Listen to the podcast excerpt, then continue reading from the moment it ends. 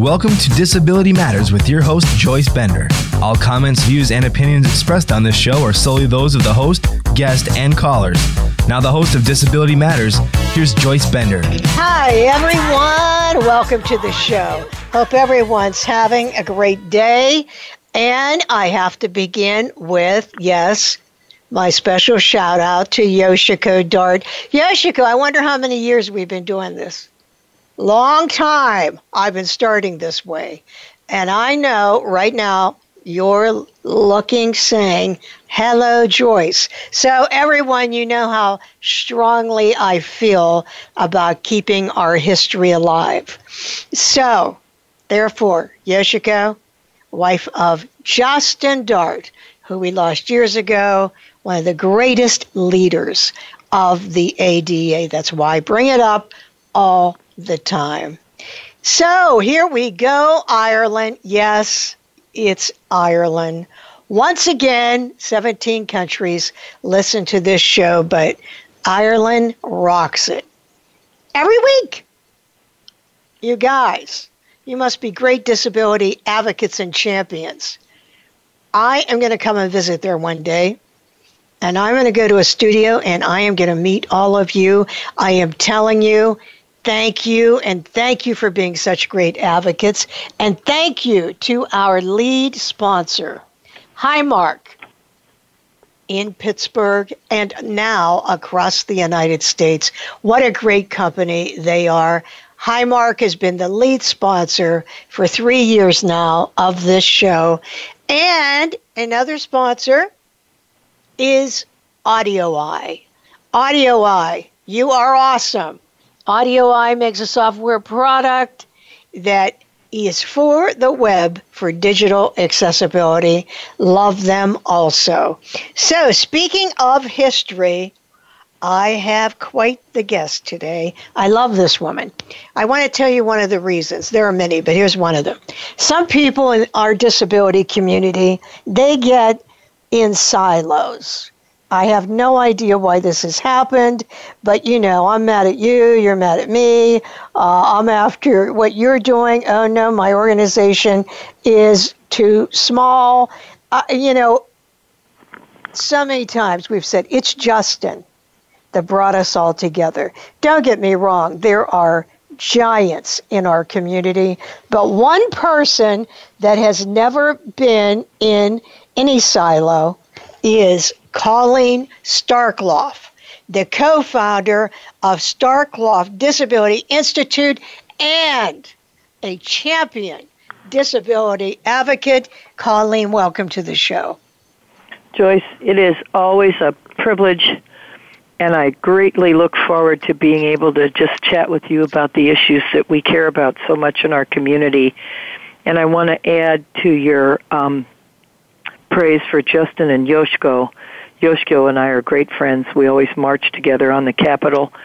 But we um, came into this movement because of husbands who we love dearly and who taught us about the rights of people with disabilities and how important it is that we stand up and speak out about emancipation, independence, and full participation of disabled people.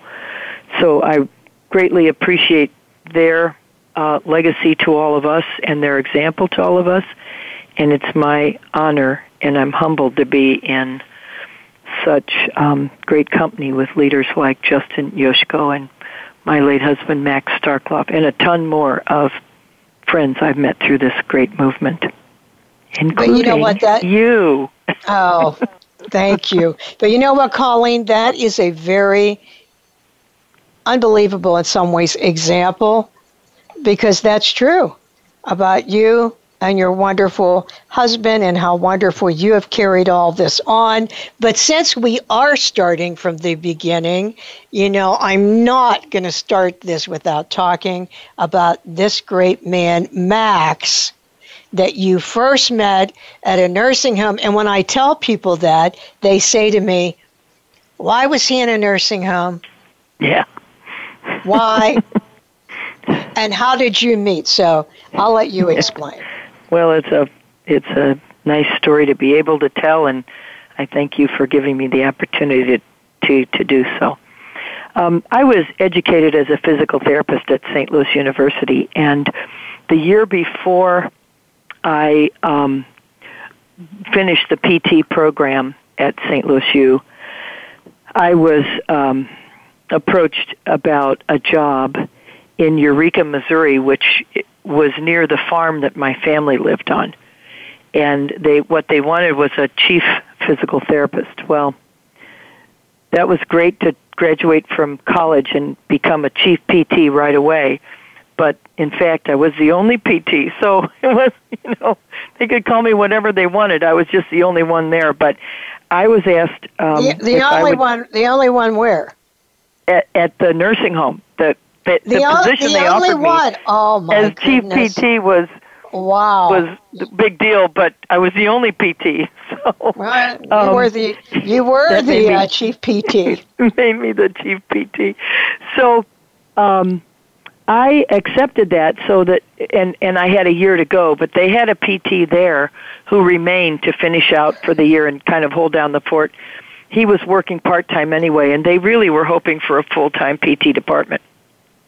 So um, I went out of school and then started right away on October 1st, 1973.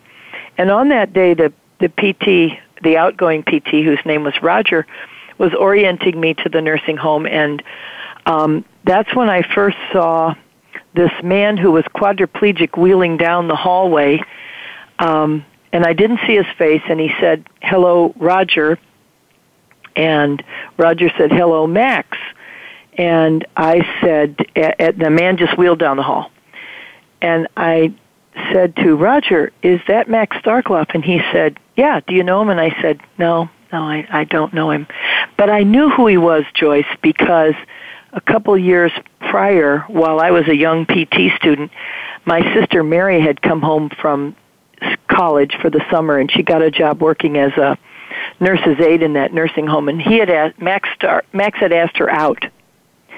And she came home Oh. and she told me that this guy who was disabled had asked her out and she said she wasn't going to go out with him and I said, "Why not?" And she said, "Because he's disabled." And I said, "Well, what's that got to do with anything?" And she said, "Well, he would really like me." And um I'd have to turn him down and I said, "Well, why?" And she said, "Colleen, because he's disabled." Well, you know, that was a kind of interesting for me that I even asked those questions. Why would she turn down somebody just on his disability? And I didn't think about it for many years later. But it's a good thing that she turned him down, Joyce, because my sister Mary was really hot. And um if Max had gone out with her and if they'd become an item, I never would have gotten him. So I so here's what happens. The second day on the job, I hear this sound of this wheelchair, and here comes this guy wheeling into my office, and now I see his face, and I saw in his eyes and his smile a man of real substance, and I that was it. I was done. This was the guy. I fell in love with him on the spot. Now, Wow. I know I know you don't have pictures on your radio show, but the guy was drop dead gorgeous himself. But there really was something you could just see in him. And so I was really taken and began to talk to him a lot and learn about why he was there and why and what he looked forward to. And the reason he was there was because in he was injured in 1959 in an automobile accident. He had a C three, four, five spinal cord injury, which is pretty high on the spinal column. Yeah. Um, meant he couldn't walk, he couldn't, you know, squeeze his hands or use his hands, but he could get his left arm around me, and that was enough of a hug, and that was fine with me because there was so much substance to this man. And you'd wonder why would a wonderful guy like this at the young age of he was injured at 21 years old at 26 years old he went into a nursing home in a rural community way from St. Louis 45 miles from St. Louis and um the nursing home was only for men the only women there were women from the local community like my hot little sister who came in you know working to summer shift but there was really not much of a an outlet, and the reason that he went there is because there was not much of a system of personal assistance. Some people call it attendance, personal care attendance. I don't choose to word the, use the word care because I think disabled people can take care of themselves by making their own decisions. But they, you know, those were the people. There was not a system readily available in our communities or anywhere in the country to provide someone who could come into your house or live with you that you could afford who could help you get bathed and dressed and out of bed every day. You could, if you had the money wow. to hire a private duty nurse, that was fine. So lots of people like Max found themselves in nursing homes. So he was there, but he was trying to figure out how to get out. And he, uh, I was just fascinated with listening to him talk about the fact that in order to live in the community, you needed accessible housing, you needed access to attendant services that you could afford, you needed curb cuts and lifts on buses, you needed to be able to have a job, you needed to have access to education. None of that was readily available to people with disabilities in 1973. None of it. Minneapolis had curb cuts they were the first city in the country to do them en masse. St. Really? Louis not a wow, one. I never knew that. Yeah, well, that's what Max told me, and I believed everything he said. Of course, I did. I married him. I believed everything he said. so, um, so I learned a tremendous amount about what did and did not exist for people with disabilities. As a young physical therapist, I saw disability through the lens of a healthcare professional. We need to fix them. We need to do as much as we can for them. I knew nothing coming out of school about what people with disabilities experience when they leave the healthcare system, and it wasn't good. I began to see disability through a different lens. I saw disability through the lens of Max Starkloff. It was an epiphany for me, and I thought, there's plenty of PTs in the world. There aren't enough people who see the need for change to to emancipate people with disabilities and bring rights to this group of individuals and I signed up right away. I mean I I continued as a PT there for 3 years but Max and I got married in 2 years but the whole time we dated I just began to meet other people with disabilities. I met the great Gini Laurie who was one of the early disability rights advocates and brought people like Ed Roberts, Max Starkloff, Lex Frieden, Judy Heumann all together to begin to craft a independent living movement. I mean, I, I I was at the I was at ground zero as our movement was gaining momentum. And and what I've been taught by my friends with disabilities you it, it, I I just I don't know you can't bottle it. There's not a bottle big enough that's right. Wow. You know, even hearing you talk, let me tell you something that I have to figure out how to do this calling. I've been on the air since 1995, and as you know, because you've been on, right.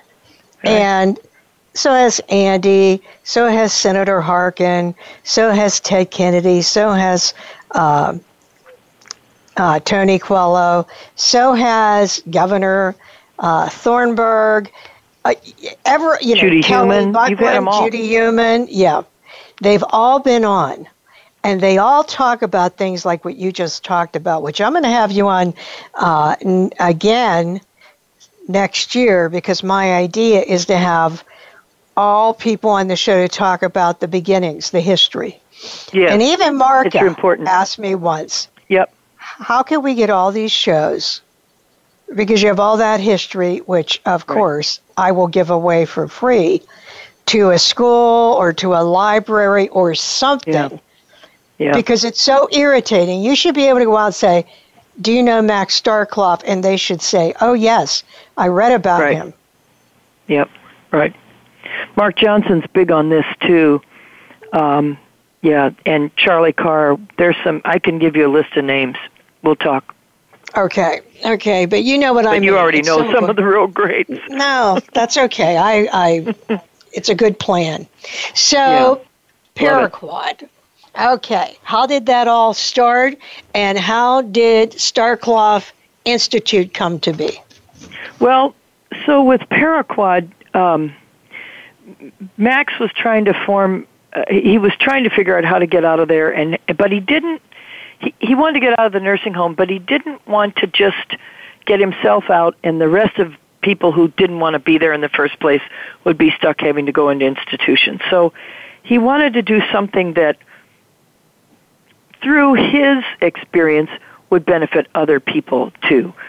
So friends um, advised him to start a nonprofit organization, and his um, some of the people he met with as advisors initially said, "Well, you know, you're you're quadriplegic, and there are people who are paraplegic. Why don't you call it paraquad?" So he did, and um, for lack of a better term, and um, then he began to uh, the two of us actually, we began to work on curb cuts and lifts on buses, which by the mid 70s we had both those things accomplished and we were looking for other things. But at Paraquad we created one of the first 10 federally funded independent living centers in the country. The, the Rehabilitation Services Administration had set aside $2 million at the urging of disability advocates um, that could go out to 10 centers spread out throughout the country to start independent living centers and begin to shape what they would look like. And St. Louis was one of the first 10. And actually, I'll just segue and say that out of that group of first 10, we also formed the National Council on Independent Living, which, you know, Kelly Buckland runs today. But Max was the first president of the National Council on Independent Living, and we got that off the ground by 1982. But um, I digress. But anyhow, at no, Paraquad, I didn't know that.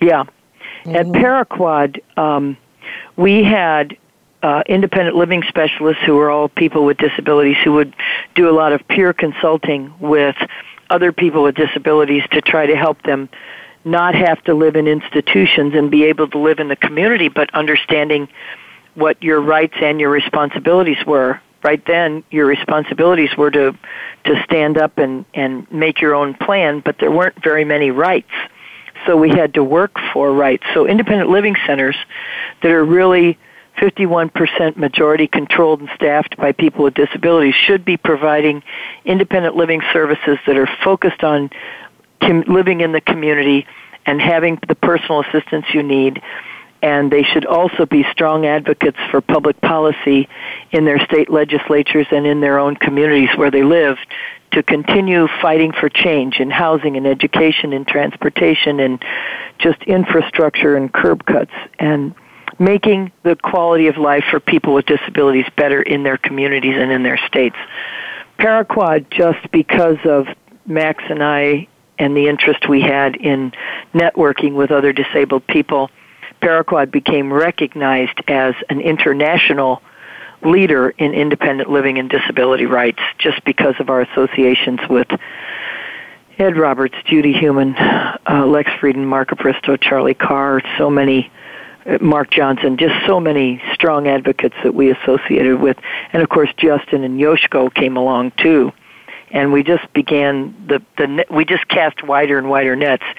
And we did meet up with um, people in Japan through the Japan USA conferences on disability and Judy's travels all around the world. We began to network with more people. So Paraquad became um, a, a, a local community-based organization that had an international reach. It doesn't anymore. After we left, it lost that, but but it did at that time, and that helped independent living centers to flourish all across the country and all across the world just by being able to connect with independent living centers here who were willing to share our own personal experience with people in other countries who wanted to do it. So we um, we were there for 33 years, and then there was, I to be quite honest, there was a coup d'état, and um, we were no longer there, and um, but Bob Funk came in and kind of straightened it out. Uh, but we decided that we weren't finished with, with what we were doing. Wait, you were we, no longer you were no longer where? At Paraquad. We were there was oh. a coup d'état. Oh. Yeah. Uh, they waited until Max got sick, and then they revolted and tossed us both out. But anyway, we decided. well, remember we what I said at the beginning? There you go. That's what I'm talking about. yeah, right, that's exactly ahead. right. Go ahead. So we decided that we we just weren't finished. We'd we'd created a good organization that enabled people to identify what independence was for them, and a strong advocacy voice in the at least in the state legislature. And Paraquad continues to do that and does it well. Um, continues to advocate for more changes that improve the quality of life of disabled people. But we weren't finished. We, if you had asked us 45 plus years ago what was the single greatest barrier facing people with disabilities, we would have said attitudes without without blinking an eye. And if you ask me today, I'll tell you that's the same thing. Attitudes toward people with disabilities because the attitude of a legislator, of an educator, of an employer toward people with disabilities is going to shape whether or not somebody with a disability is going to be benefit from what happens legislatively or participate in higher education or even training programs or um, you know or even uh, participate in their own communities just because attitudes shape public policy. They shape they shape everything about how we relate to a subject. And the subject of disability has long been cast in shadows of not not looking at people as with disabilities as being emancipated but rather people we have to take care of. And as I said earlier I don't like the attitude that we have to take care of disabled people. We need to empower them to take care of themselves. And that's what independent living centers are supposed to be. So, at the Starkloff Disability Institute, we decided that we needed to continue to change attitudes. And when we founded it in 2003, we were looking toward the next big step. What's the next big step for people with disabilities? And Max and I looked at each other and said, it's employment through independent living centers. You can cre- you can create your own independence your own lifestyle. The advocacy we've done has opened up the community to people to live in the community. But if you want to be if you want to be fully emancipated you need a salary and income. You need it and that you have to get a job to do that. Nobody's getting rich off of SSI checks from the Social Security Administration. Mm-hmm. so we decided that the next big step was economic independence through employment. So we began to work on employment. We also began to work on disability studies at universities. So we teach disability studies at Maryville University, and we have been since 2005. We've created a disability studies curriculum there. And we also promote universal design because I think it's short sighted to continue to create commercial buildings, um, transit systems, residential homes, infrastructure that is not universally welcoming to all people, including people who have a disability. Design is very important to us. Um, so the Starkloff Disability Institute, our our our main focus is on employment, but but disability studies and universal design remain an important um, uh, um, aspect of our our institute. Wow. What a great testament to Max. Thank huh? you. Yeah, Max, right. uh, this was you all kept his vision. vision. Going. Yep, yep. Well, listen, I have every half hour, sort of like a CNN news break, but our news break is called Advocacy Matters because I made a decision that, you know, I want to keep everyone knowing what's going on in the world of disability. And I could not think of anyone better to do this than Peri Jude Radecic, who is the CEO from the Pennsylvania Disability Rights. And Peri Jude, are you on with us now? Yes, Joyce, I'm here. I'm on, and and uh, you made a good decision because there continues to be uh, really important things happening in the U.S. Congress to talk about. All right, we're ready. Well, uh, the topic today is seclusion and restraint in our K through 12 school system. And on Wednesday, which is tomorrow, the United States House of Representatives, the Committee on Education and Labor, is going to hold a hearing on seclusion and restraint in our K through 12 school systems. There has not been a congressional hearing to examine seclusion and restraint in our schools for the last seven years. So this is an important step forward in trying to look at, uncover the high rate of seclusion and restraint used on students with disabilities. We hope the hearing will result in legislation that will establish standards and limits on the use of restraint and seclusion intervention in school settings. So let's look at some data. This data comes from the United States Department of Education. And we know that students with disabilities make up about 12% of all enrolled students in schools. But listen to this. Students with disabilities make up 71% of all students who are restrained. Oh. And uh, 71%.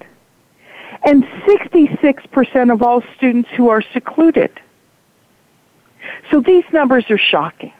They are. It's harmful and traumatic to these students, and it's completely unnecessary. And Joyce, even here at Disability Rights Pennsylvania, we get these cases, we get families who call our office whose children come home bruised. We know that there are least restrictive alternatives that are available if schools would just follow the individualized edu- education plans for these students. So we are happy that Congress is working with special education advocates and we're happy that the Education and Labor Committee is going to hold a hearing and work towards a bill that will be called Keeping All Students Safe Act. So the legislation will be designed to protect students from harmful seclusion and restraint and will provide training resources to school districts. So some states have standards on seclusion and restraints and others don't. So we really need federal intervention here uh, so that there is some consistency from state to state. Up at our website, uh, you will see a letter that is signed by 33 national organizations to the committee that will be holding the hearing tomorrow. These organizations include the ACLU, the Autistic Self Advocacy Network, the Council of Parents and Attorney Advocates, Disability Rights Education and Defense Fund, National Disability Rights Network, the National PTA, the ARC, and so many others. So advocacy matters.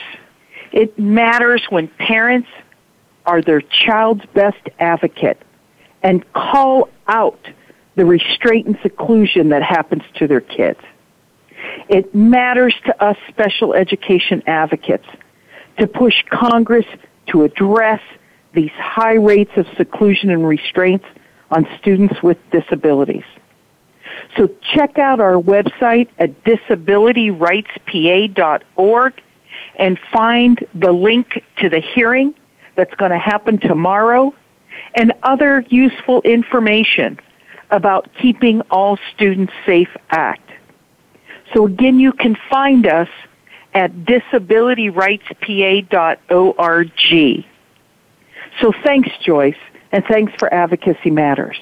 Oh, thank you, uh, Peri. And before you go, and by the way, everyone, I am so honored to be on the board of Disability Rights PA. And Colleen, I know you know Kurt Decker, uh, Yeah. who has the whole organization.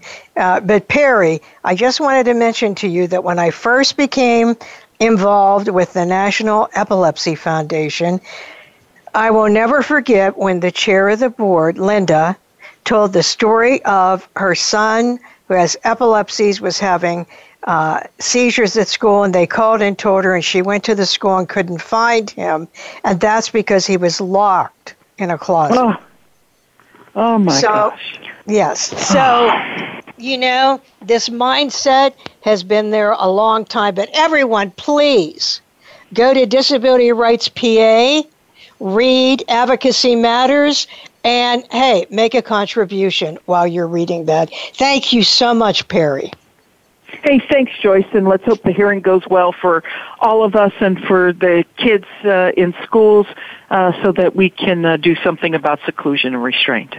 Yeah, amen to that. Thank you. Sure, take care.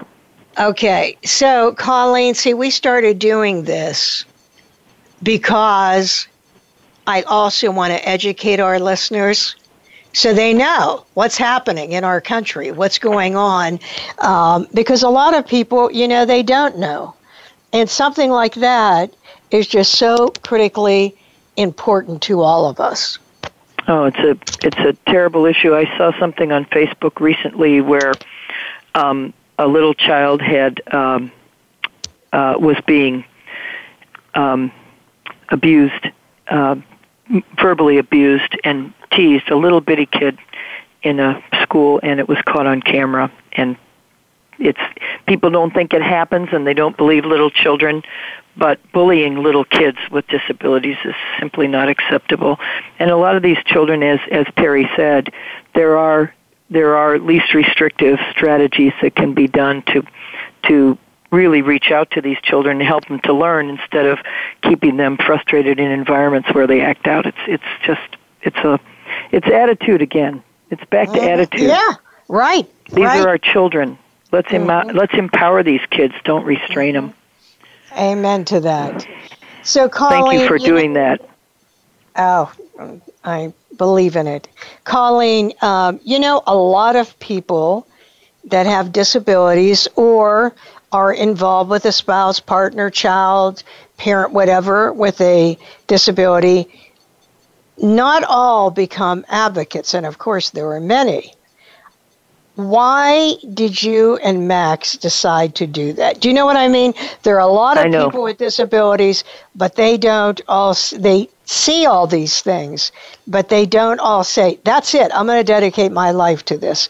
Why? Why well, do you think you and Max did that? I don't think we thought we were dedicating our life to it at first. I I, I honestly believe that Max was stuck in an institution. He wanted to get out. He had an ally in me, and we became a real force to get him out of there. And of course, it, it, I, I make light of this. It was easy for him to get out. He married me, and we left. But not everybody can do that, and it was very clear to us because I don't have a physical disability. I have I have ADHD, but it doesn't. I say to people, it doesn't show unless you hang around me long enough. Then it'll show. But um, I think as you get involved in issues that you want to help yourself, and as I said earlier in this interview, Max wanted to make sure that we didn't do it just for him, that it would benefit other people with disabilities. You begin to meet more people, you begin to become very empowered. The names I've mentioned of people that Max and I had the privilege of working with who have become our very good friends um, has been very inspiring to us and you get hooked. You you feel like you're making a difference and there's a there's a very important reason to get up every day and that is to continue doing what you're doing because I can look back on the way it was when Max and I first started and look now and we're way down the road. We are way better. But I'll tell you this when we first started and ran up against people who said that's not realistic, you can't be telling all these people with disabilities they can live in the community and don't have to live in institutions and they can hire their own attendants and manage them themselves and not have to hire home health agencies. You're crazy. You can't do that. And and we thought, well, we got to stop talking to these poo-pooers and naysayers. And we did. We stopped talking to the negative people and went looking for people that would listen to us and we we just we just never gave up. And but you do become very um, energized when you go to your board of aldermen and you say, you know what, curb cuts in our neighborhood would really help people in wheelchairs, but also mothers with baby carriages and people riding bicycles to cross the street. And your alderman puts forth the the bill and you get you put your mayor in a wheelchair and you wheel him around and he sees that it's dangerous to wheel in streets and you get curb cuts. When you pass something like that that benefits everyone, you become very excited. We did it. Then you take on the next issue. Well, there aren't any lifts on the buses. And how can people get around? How could they even go to a job if they don't have money and they can't buy a car? We need to advocate for buses. And so we advocated for buses, and what do you know? We got the buses. We became more empowered. It becomes something that is so important and so satisfying, and you feel like you're really making a difference. And you just keep going. And so before you knew it, we were just hooked and we kept going. One little success led to another. Then we got involved nationally. We started the National Council on Independent Living. Then we began to reach out and meet people from other countries. That was in the mid 80s. Um, when the Japan USA Conference of Persons with Disabilities started, we met people like Shoji and Yukiko Nakanishi. It just kept snowballing. And you meet more people around the country because of the National Council on Independent Living. It becomes very, very exciting to be empowered by the people you get to work with all across the country and all across the world who all believe that disability rights are civil rights and we're not going to take no for an answer. So that's how we did it. we fell into it. Yeah. It just becomes something you just have to do. You know, you do. Once you Somebody's got to do it. Why not us? Nothing yes, about yes. us without us. That's right. Nothing about us without us. Colleen, you talked about attitude, stigma, which is stigma, and employment. Um, mm-hmm. What do you do? Because as you know, it's amazing. How can next year be the 30th anniversary of the Americans, the signing of the Americans with Disabilities Act, and still have 70% of people with disabilities not counted in the workforce? You know, when you think about that, wow, that's terrible. You know? Yeah. But Yeah. anyway, what do you do? What do you do uh, in that area at the uh, Starkloff Disability Institute? Well, first of all, in 2018, the Bureau of Labor Statistics just came out with this data and said that the unemployment rate for people with disabilities declines to 8% in 2018. Um, and that 19.1% of persons with disabilities were employed compared to 65.9% of those with no, no disability. That means that we're still at close to 80% unemployment of people with disabilities, and that's not okay. So there's a couple things that we do. We, we, we took a look at what everybody else is doing when we, when we started the Starkloff Disability Institute. We said, well, if all of the employment efforts which have been going on since we started in this movement, I mean, employment's been an issue um, since the you know 70s, getting people with disabilities into jobs.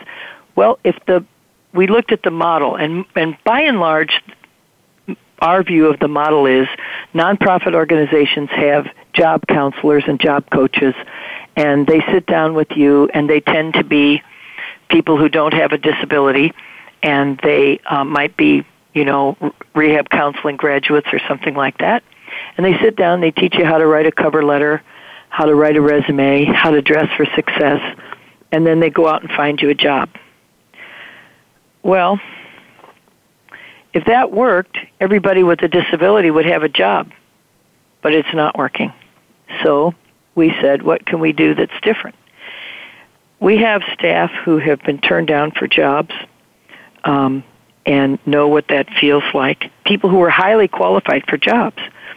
Susan Menhart, who's our director of employment here, um, was one. She was a social worker for 18 years. She got high performance reviews all the time. When she became disabled, the nonprofit organization, and she worked with homeless people.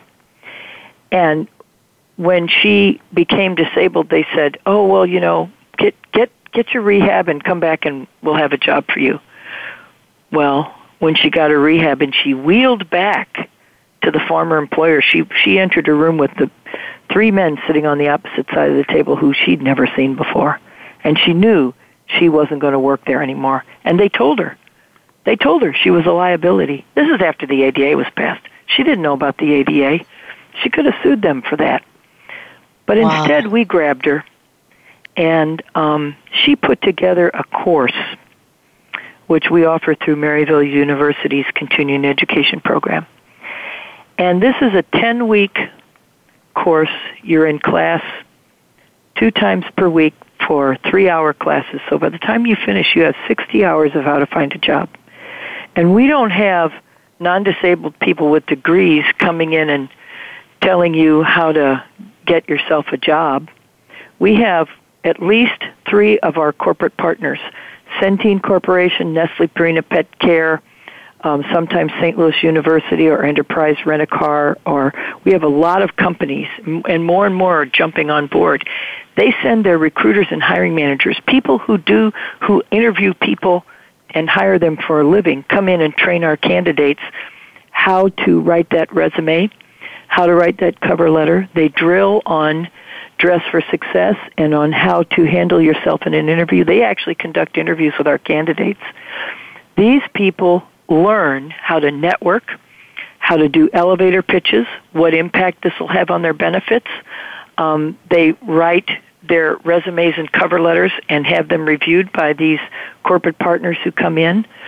But this class is taught by Susan Menhard and another of our staff, Jason Hartsfield, who's also disabled and struggled to find a job.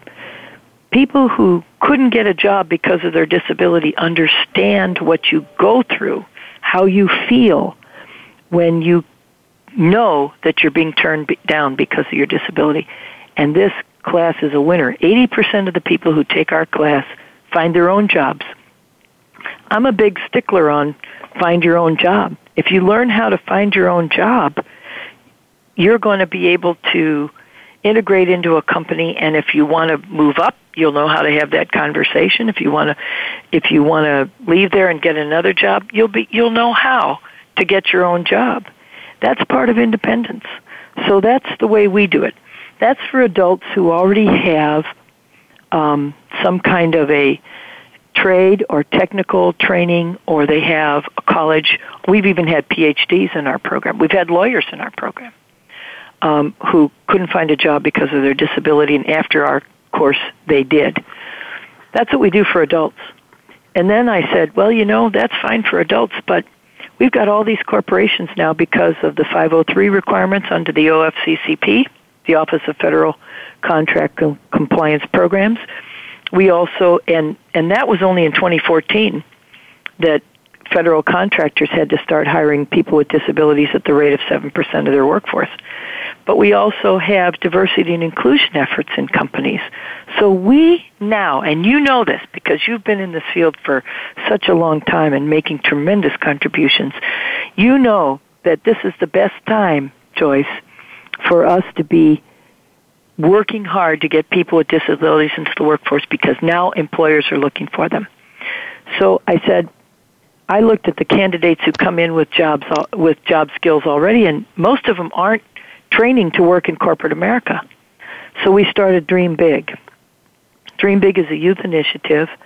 We go out to high schools and we look for teenagers with disabilities, and we say to them, what do you want to be when you grow up? Oh, I want to be a social worker. I want to be a case manager. I want to be a special ed teacher because that's the system they grew up in. And we say, well, why don't you get involved in Dream Big? And Dream Big right now has uh, summer camps where there are three separate weeks. The first week this year, we're doing three weeks. The first week is focused on STEM. So Boeing, uh, Centene, a place called Riot Games, a place called Launch Code, which was which has started, which teaches people to code. Um, these are companies that are involved in working with our teenagers.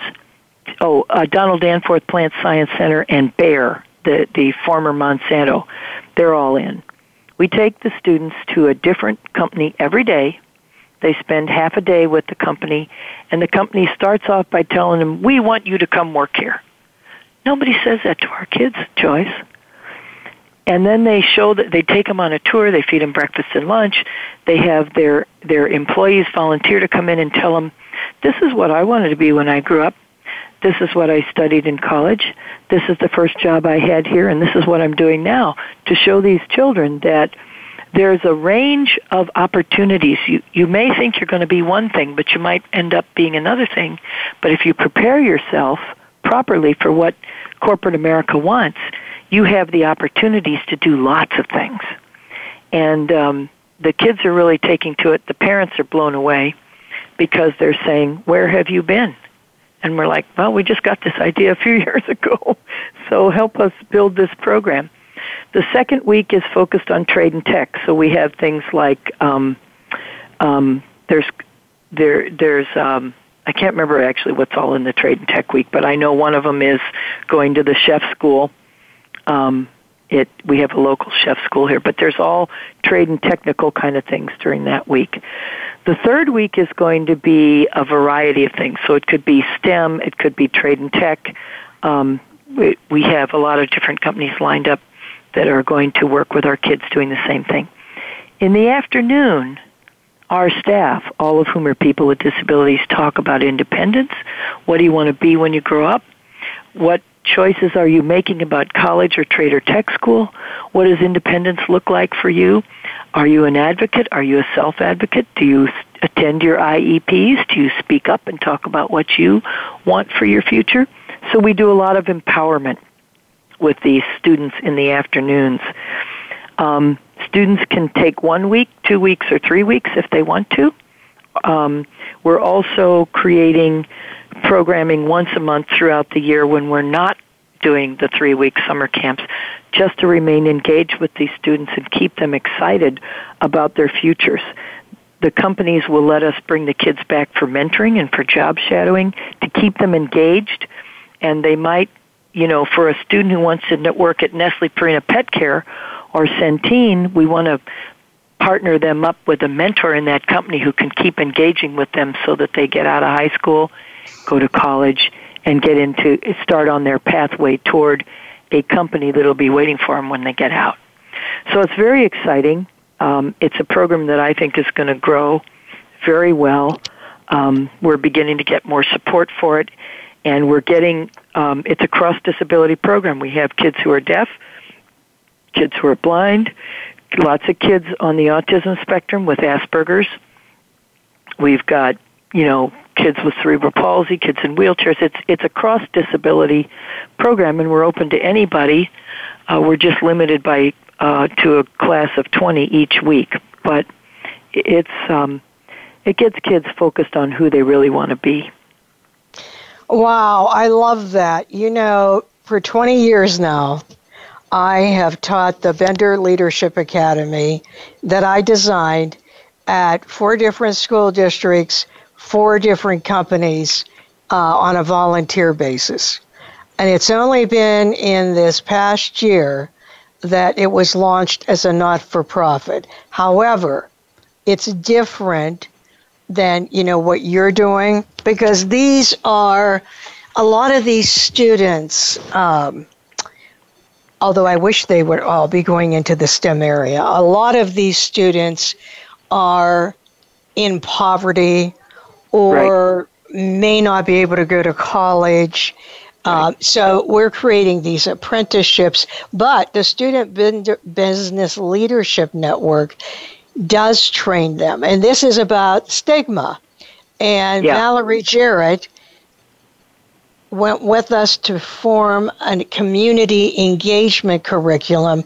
And you'll love this. It's teaching people how to vote and you know getting involved in the community. But this model we're coming up with we're giving away. We're, we're giving it away uh, ac- across the country you know to all groups.